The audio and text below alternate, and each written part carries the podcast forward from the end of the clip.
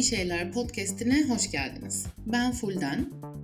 Ve ben Nesli. Bu bölümde varlık vergisini konu alması, Türkiye'li Yahudiler başta olmak üzere gayrimüslimleri hakikate yakın temsil etmesiyle dikkat çeken Netflix dizisi kulüp üzerine bir şeyler söyleyeceğiz.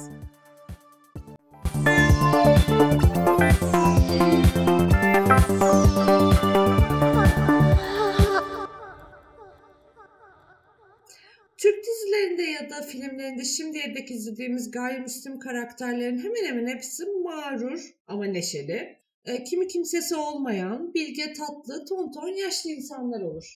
Ki bu karakterlerin %60'ını Nilgün Belgün oynamıştır desek sanırım teşbihte mübalağa etmiş olmam. Az bile demiş olabilirsin. Nil- Nilgün Belgün'den kalan e, kısmı da zaten mafyatik dizilerde delikanlı Türk mafyasının belalısı olarak bulurduk. Kurtlar Vadisi de bunun bir örneği. Hı hı. Ee, o yüzden şimdiye dek ekranlarda tanıştığımız karakterler gerçek insanlar gibi gelmezdi hiçbirimize.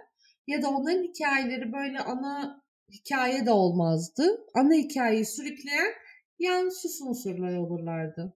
Ana yemek değil de böyle yemeğe katılan baharat gibi dedin ya biraz önce. İşte mağrur, neşeli ama yalnız böyle kimsesi yok falan. Aynen, O yüzden aynen. böyle insanların akıl danıştığı ama neşeli falan hiç böyle e, e, temelde bir yerde görmüyorduk. Hep böyle yan olarak işte baharat gibi görüyorduk. Kesinlikle. Ee, yemeğe tat katan e, ufak tefek baharatlar. Ee, o yüzden Netflix'te yayınlanan kulüp dizisi de gayrimüslimlerin hikayelerini baharat ya da e, ara sıcak değil ana yemek olduğu, üstelik özenle hazırlanmış ana yemek olduğu nadir yapımlardan biri. Evet bunu hiç ana akımda görmedik bu zamana kadar. Ve doğrudan Türkiye'li Yahudilerin hayatını konu alan, bunu da oldukça kapsamlı bir şekilde yapan, özellikle de konuştukları dil olan Ladino'yu yer veren, bu konuda uzmanlarla çalışan e, bir yapım ve tek yapım. E, Doğal olarak da yayınlandığı günden beridir de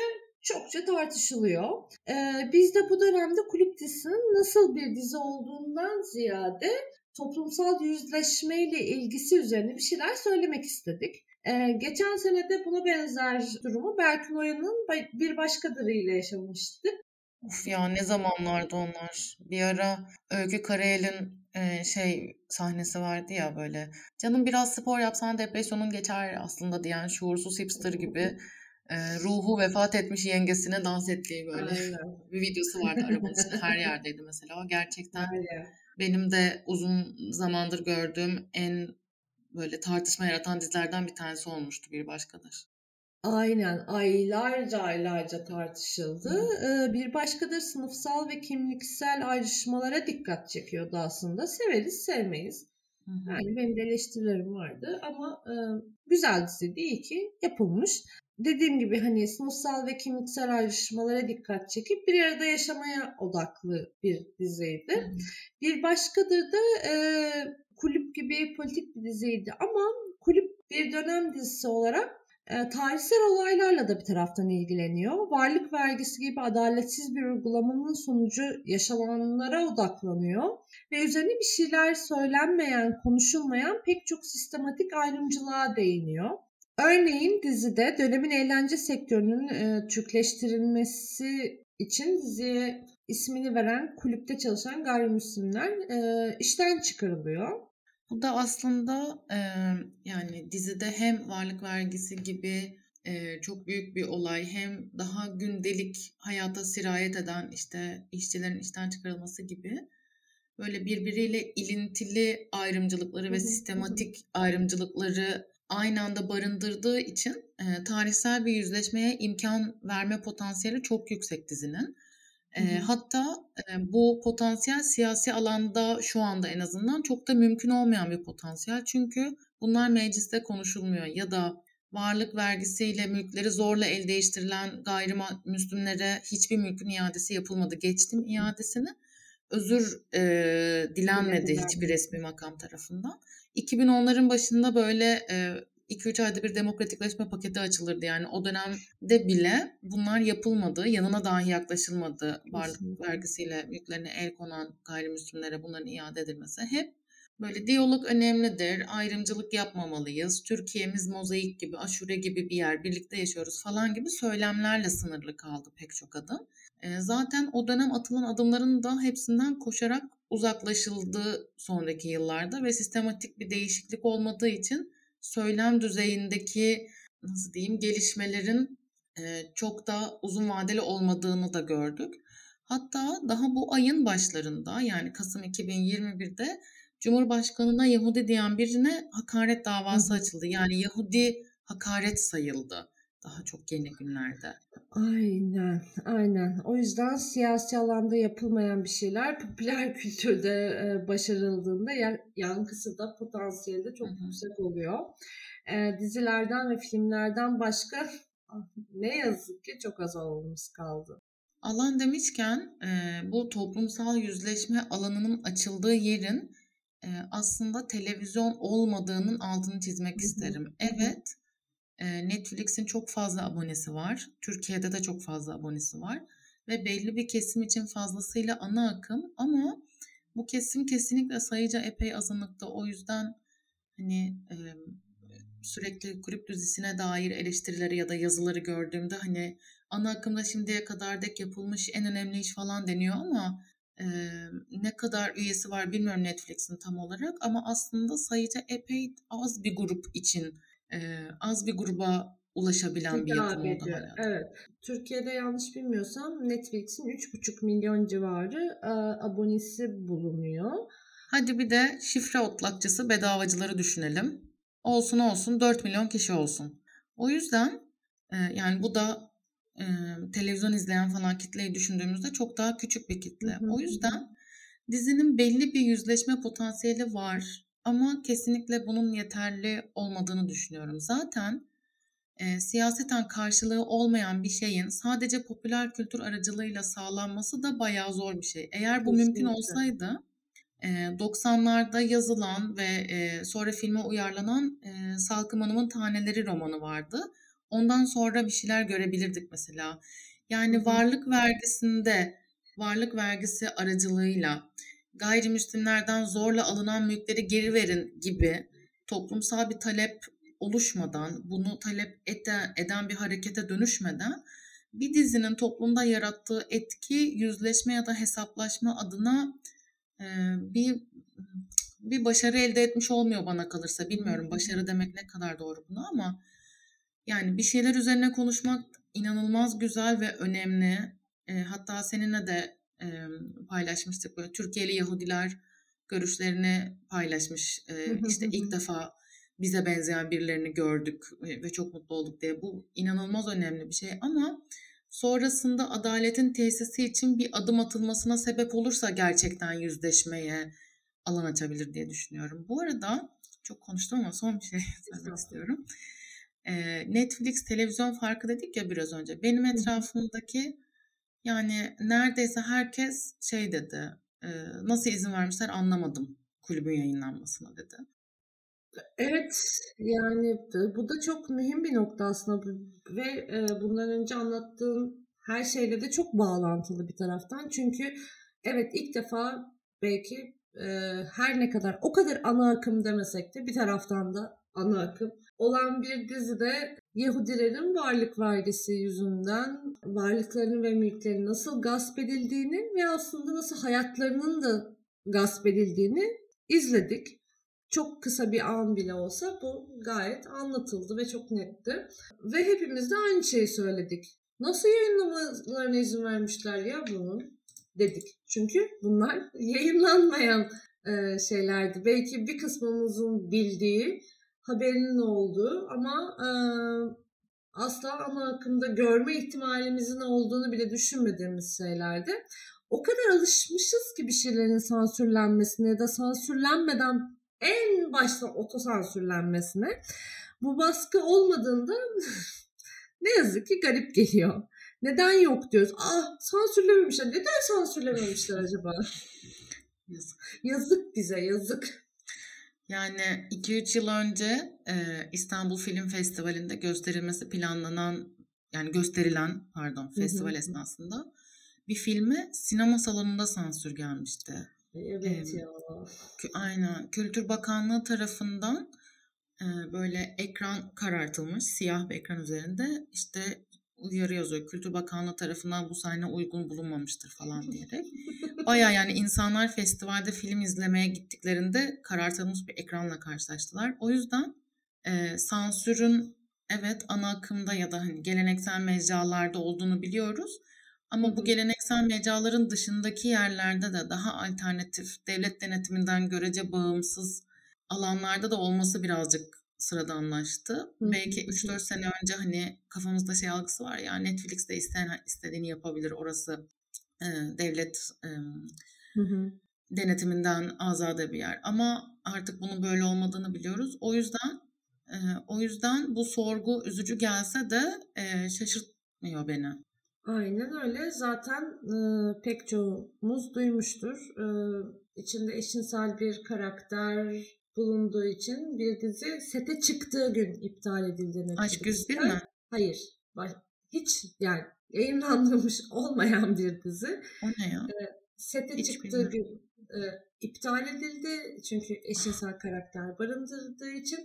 Şu an dizi Netflix İspanya orijinal olarak yakında gelecek. Bir eşcinselden bu kadar da korkamazsınız ya. Bu kadar ya Aşk da de lazım. Aşk 101'de de benzer bir şey olmuştu. İşte Osman karakteri var Aşk 101'de hı hı. ve e, eşcinsel olduğuna dair bu Osman karakterinin haberler çıkmıştı. Hani senaryoda Osman bu şekilde ele alınmış ve e, yayınlandığında Osman'ın eşcinsel olduğuna dair herhangi bir şey görmüyorduk. Yani Osman eşcinsel kısmı, e, eşcinsel kimliği sansürlenmişti. Hatta ikinci sezonda şimdi bir kız arkadaşı var Osman'ın.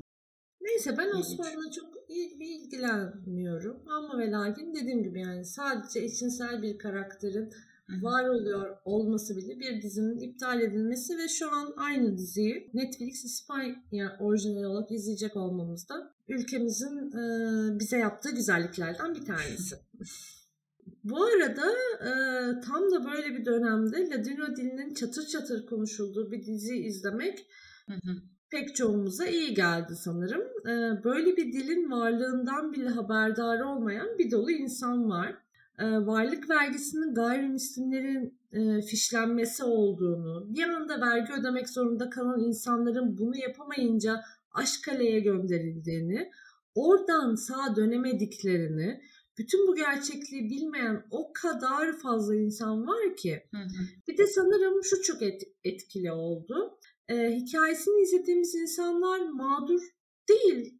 Bir tanıdığı, kim kimsesi olmayan, yapayalnız gayrimüslimler değil. Bir topluluğun içindeler. Kültürleri var, yaşantıları var, adalet arıyorlar. Talepleri var, özneleri var dizide. Ki evet işte özlediğimiz şeyler görünür kılınan hikayeler ve kimlikler kadar e, bu da çok önemli. Çünkü öznelerin hikayesini dinliyoruz.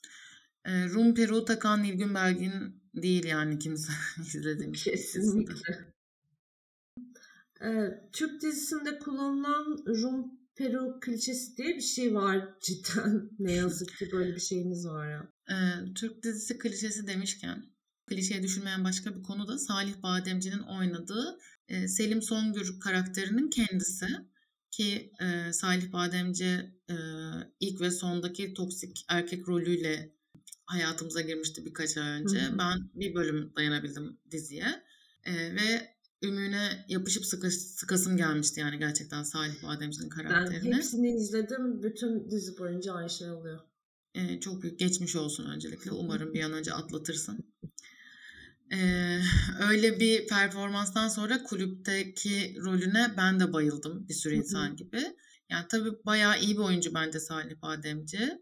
Ama ona bayılmamı sağlayan e, kendisinin performansı değildi sadece. Selim Songür'ün karikatürize edilmemiş bir karakter olmasıydı beni bu kadar çok hani karakteri sevmemi sağlayan. Çünkü işte ayol, abla falan demeyen e, LGBT bir karakterde olabildiğini görmüş olduk. En son sanırım e, bir İstanbul Masalı dizisinde e, bir de e, Aydan... ortaya çıktı.